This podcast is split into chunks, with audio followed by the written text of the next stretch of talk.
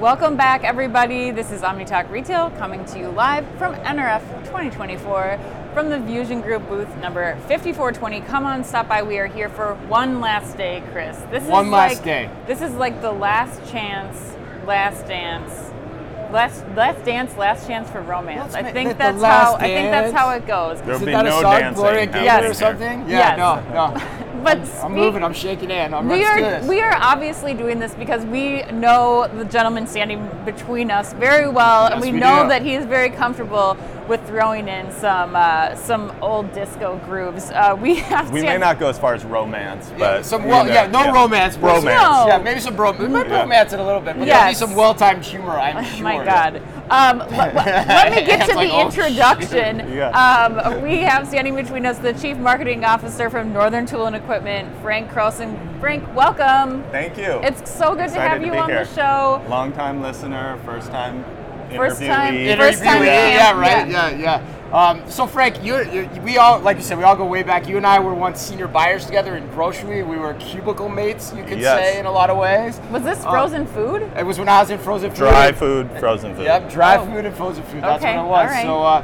but yeah, so for those that maybe don't know you as well as we do, uh, explain who you are, your background, and, and your job at Northern Tool. Yeah, um, so uh, I guess I'm a career retail guy. I've been in Yep. retail since 1999. Uh, I started off my career at Target, like we said, and I was there for 15 years in a whole host of uh, really, really cool jobs.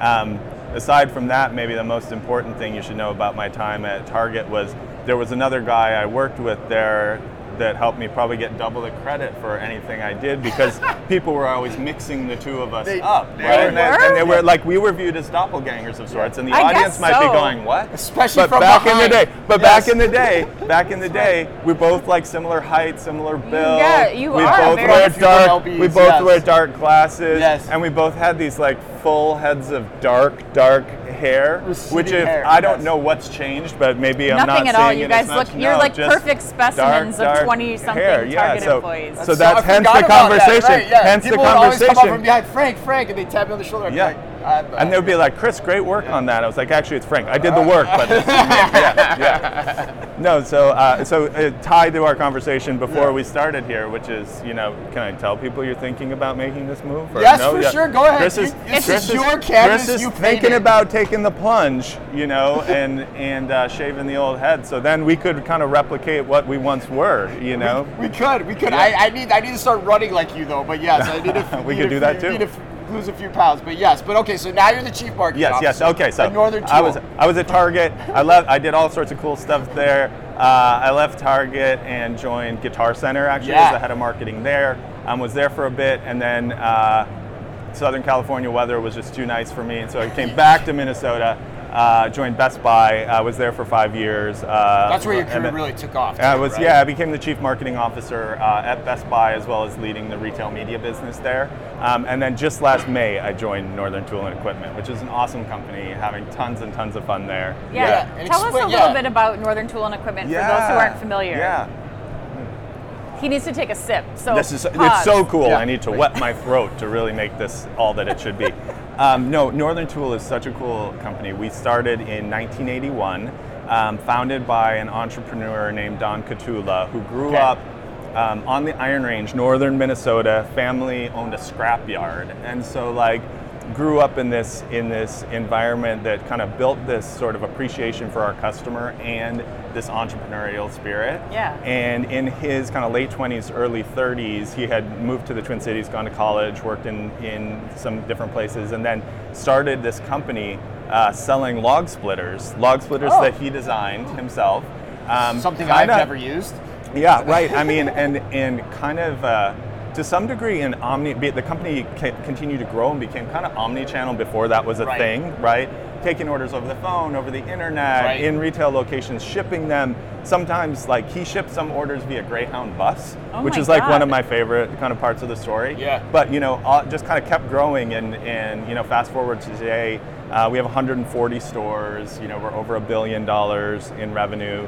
Um, we we are kind of a regional retailer. I'd call us regional omni-channel. Um, and so you probably to understand the company a little better, I would start with you know the purpose as we define it for the company is to honor and serve those who do tough jobs, right? Okay.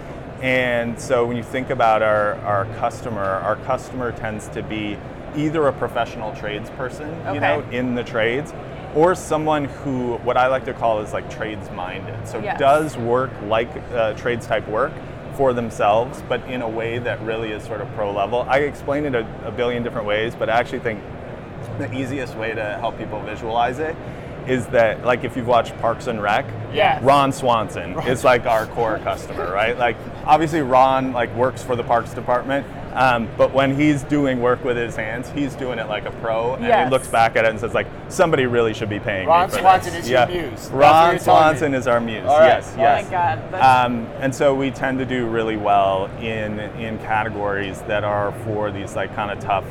Um, tough job type of things, right? Pressure washers, power generators, trailers and towing, um, power tools, but like pro grade sort of Yeah. power tools for, for that type of work.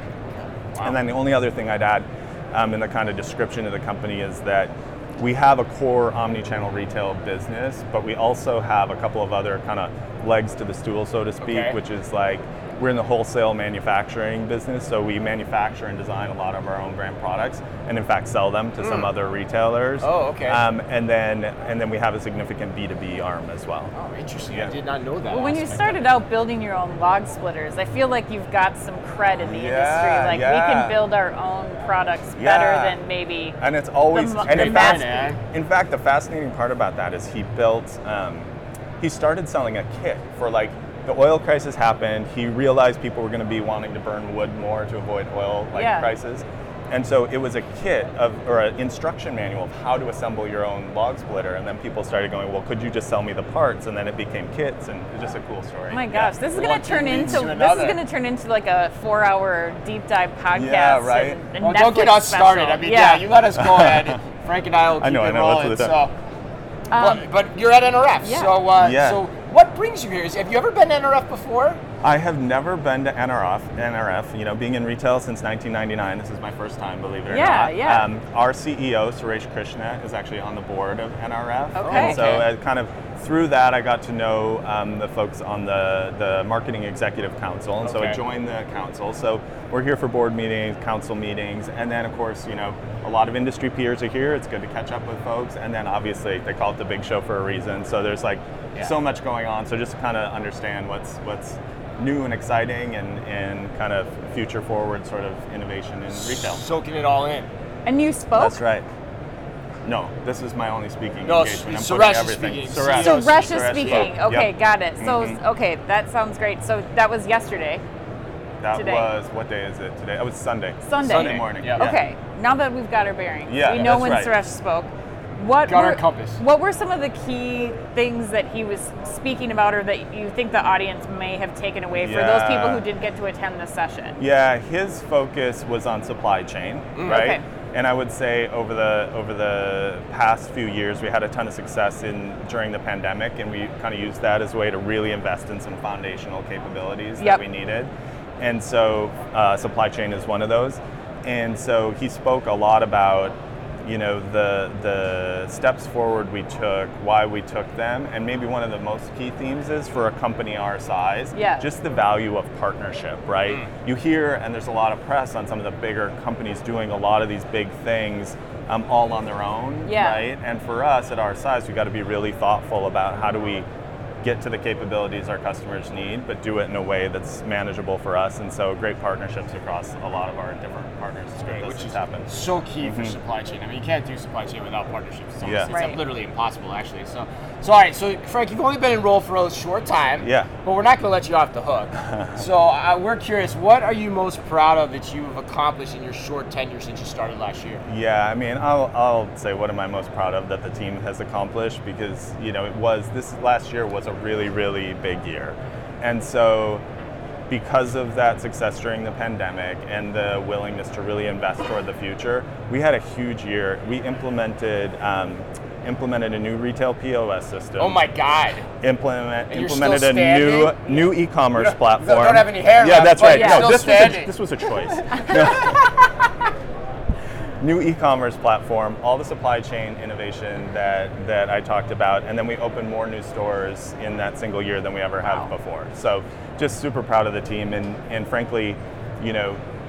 On top of that, I think you know the categories that we're in from a macro standpoint Right. have softened a bit, and I'm probably most proud of our ability to kind of understand that as it's happening and stay future focused. There's a tendency in retail, right, to, to panic when things like that happen Yeah. and to start spending all Yeah, your time is, on the yeah. here and now. And I've always believed Don't you could waste years a week at a time Right. if you don't kind of take a step back and, and, and sort Which of is think always about something I've taken from working with you. You're very good at that, of like knowing when you don't want to push water uphill. And, Yeah. And man, a point of sale upgrade, that's just about Yeah. the hardest thing you can do. So yeah, kudos. yeah, proud of the team for all those things. Frank, um, what this is a new category for you, Yeah. new kind of company. What lessons have you learned in doing all of what you just talked about in the last year that you imparted on the audience? Yeah, I mean, first lesson I would say is what I just said, right? Like you got to be able to take a step back and Yes. understand who you are, what you're best at, and how to lean into that.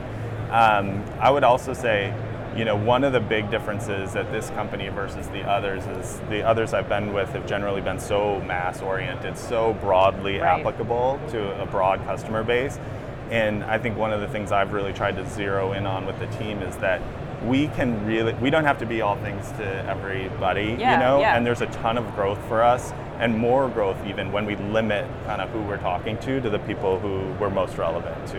And so how to focus on the customer base um, and really do right by a smaller group of people, which has all sorts of implications for obviously um, how you do business and the solutions you're looking for. Which is Yeah. really the core ask of your job too, Yeah. as a chief marketing officer. So I'm curious, then let's get you out of here on this. So, so with that as kind of your definition of your role, how do you look at your priorities for this year? Yeah. And what are you looking to invest in to make them happen? Yeah, yeah. I think um, so. First off, I'd say in our, if you think about those sort of three tiers of the business, on the core retail business, um, really thinking about zeroing in and doubling down on where we're strongest. The categories we're strongest, I mentioned those earlier. The geographies where we're strongest, Right. really embracing that Which notion of a regional Yeah. retailer.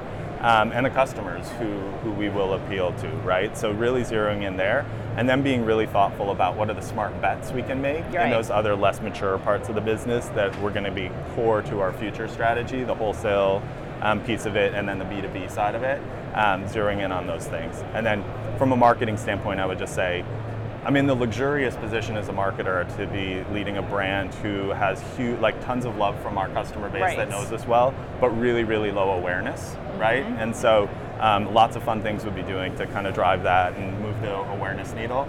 Um, and then from a customer segmentation standpoint, really finding the solutions that allow us to use the resources we have to talk directly to the Ron Swansons of the world, Yeah. you know, and not a lot of folks who might go, oh, that's neat, but I don't really need anything Right. that you sell. Right. Um, so, and then last but not least, always investing in the team. You know, I think Right. this company, one of the things that's most impressive to me about this company is that we are family owned and you feel that every day within the work and the team and the environment. And I think that our customers feel that, and it's just a really special environment in that way. So the team is core to our success, and we'll continue to invest in them to Yeah. make that continue to be the case. That really differentiates you too in the category, I think, and Yeah. something that has been a, a resounding theme from a lot of the people that we've talked to at this conference is really putting the focus back on the teams, back on supporting them and providing the tech and tools to do so. So, Right well done, Frank. Yeah, thank you. You passed. too. You made it through. You made it through. All right. Uh, thanks, for everybody me. for joining us today. We'll be back again uh, shortly with Diana Marshall from Sam's Club next. She was just getting off stage, so we'll find out what she had to say. Uh, thanks again to Vusion Group for sponsoring all the coverage that we are bringing you from NRF 2024. And until the next interview, Chris. Be careful out there.